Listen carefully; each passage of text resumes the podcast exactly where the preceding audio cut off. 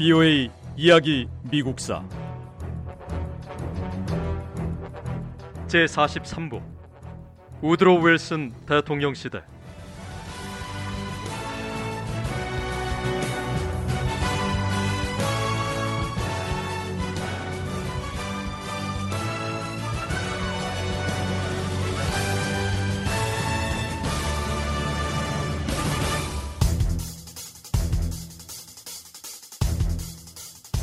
(1918년 11월 11일) 제1차 세계대전의 총성을 멈추게 하는 휴전 협정이 체결됐습니다.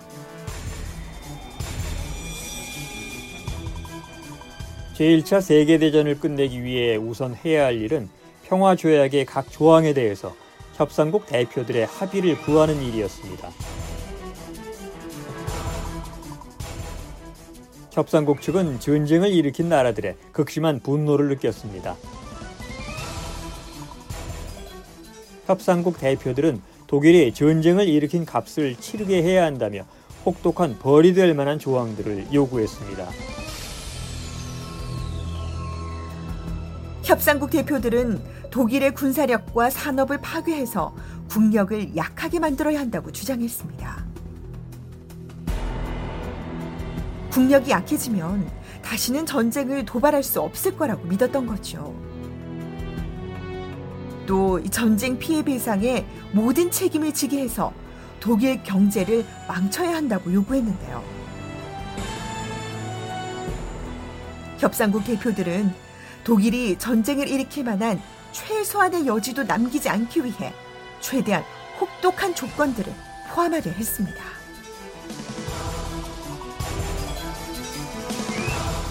협상국 대표들은 독일이 다시는 전쟁을 해서는 안 된다는 의견에 동의하고 산업, 경제, 군사력 같은 모든 분야에서 독일을 압박할 수 있는 조건을 요구했습니다.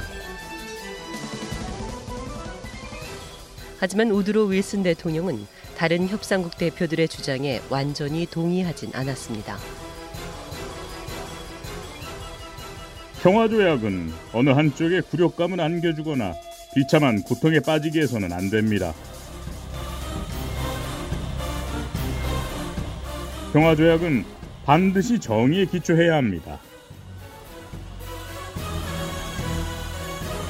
저는 정의를 바탕으로 만들어진 평화조약이 지속적인 평화를 가져올 수 있다고 믿습니다.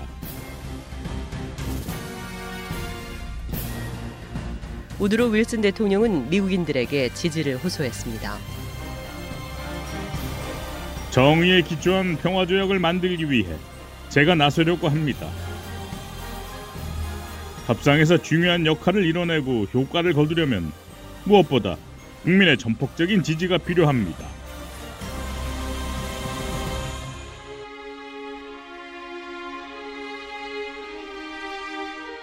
우드로 윌슨 대통령은 제1차 세계대전의 총성을 멈추게 하는 휴전협상을 주도했었습니다. 윌슨 대통령의 희망은 이제는 한 걸음 더 나아가서 평화조약 협상에서 중요한 역할을 맡는 것이었습니다.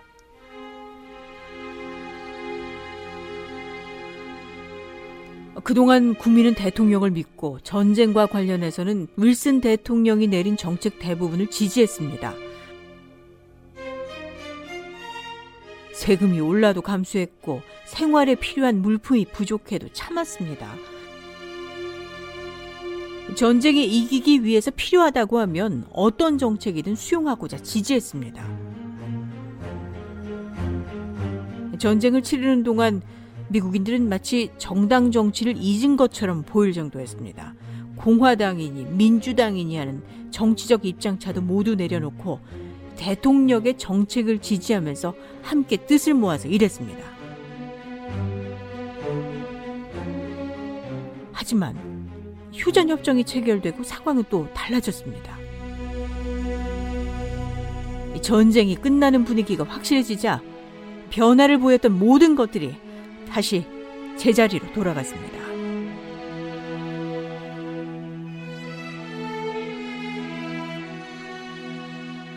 (1918년 11월) 미국에서 연방 의회 선거가 치러졌습니다. 우드로 윌슨 대통령은 민주당 소속이었습니다. 윌슨 대통령은 공화당이 의회에서 의석 과반수를 차지하게 될 상황을 걱정했습니다. 만약 공화당이 과반 의석을 확보한다면 유럽 평화회의에서 윌슨 대통령의 협상력이 약화될 수 있었습니다. 윌슨 대통령은 국민에게 지지를 호소했습니다.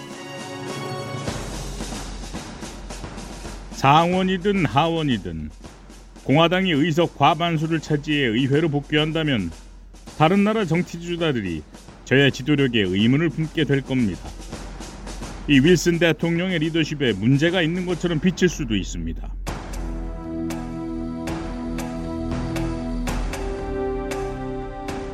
윌슨 대통령이 국민에게 호소한 내용은 공화당의 반발을 샀습니다. 공화당원들은 윌슨 대통령에게 항의했고요. 이런 상황을 공화당 선거 전략으로 활용했습니다.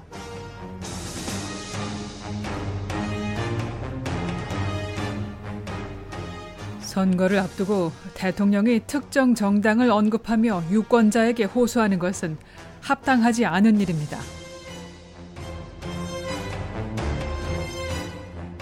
윌슨 대통령의 주장은 모든 공화당원에 대한 모욕입니다. 선거는 대통령의 사적인 전쟁이 아닙니다.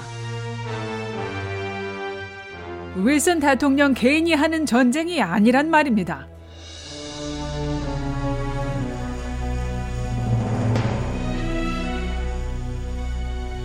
공화당의 선거전은 성공적이었습니다. 1918년 의회 선거에서 공화당은 상원과 하원을 모두 장악했습니다.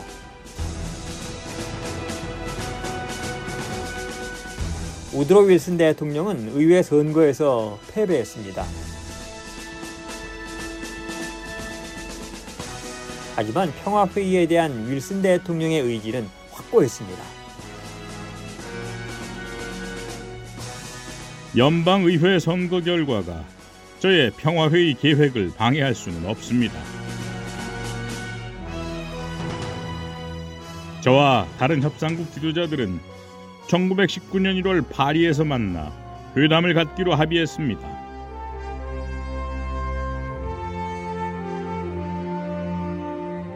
파리에서 회담이 열리기 몇 주 전, 우드로 윌슨 대통령은 함께 파리로 가서 협상을 진행할 협상단을 선발했습니다.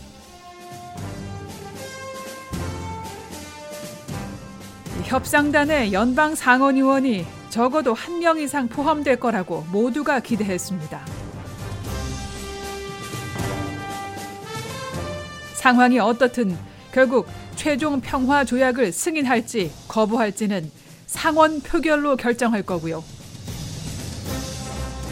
그런데 우드로 윌슨 대통령은 독자적인 결정을 내렸습니다. 주위에서 기대한 것과는 달리 측근 참모 몇 명을 뽑아서 함께 파리로 떠날 협상단을 구성했습니다. 윌슨 대통령의 이런 결정은 실수였습니다. 만약 협상단에 연방 상원의원을 포함시켰더라면 나중에 지지를 얻는데 더 수월했을 겁니다. 하지만 그러지 않아 어려움을 겪게 됩니다.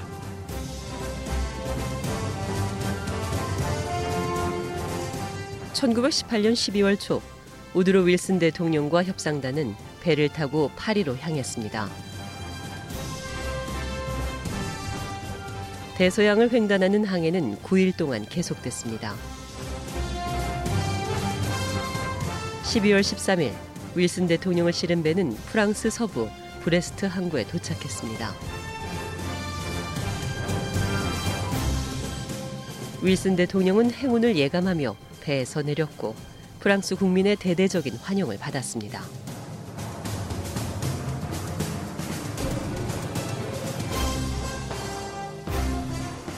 비오의 이야기 미국사 다음 시간에 계속됩니다.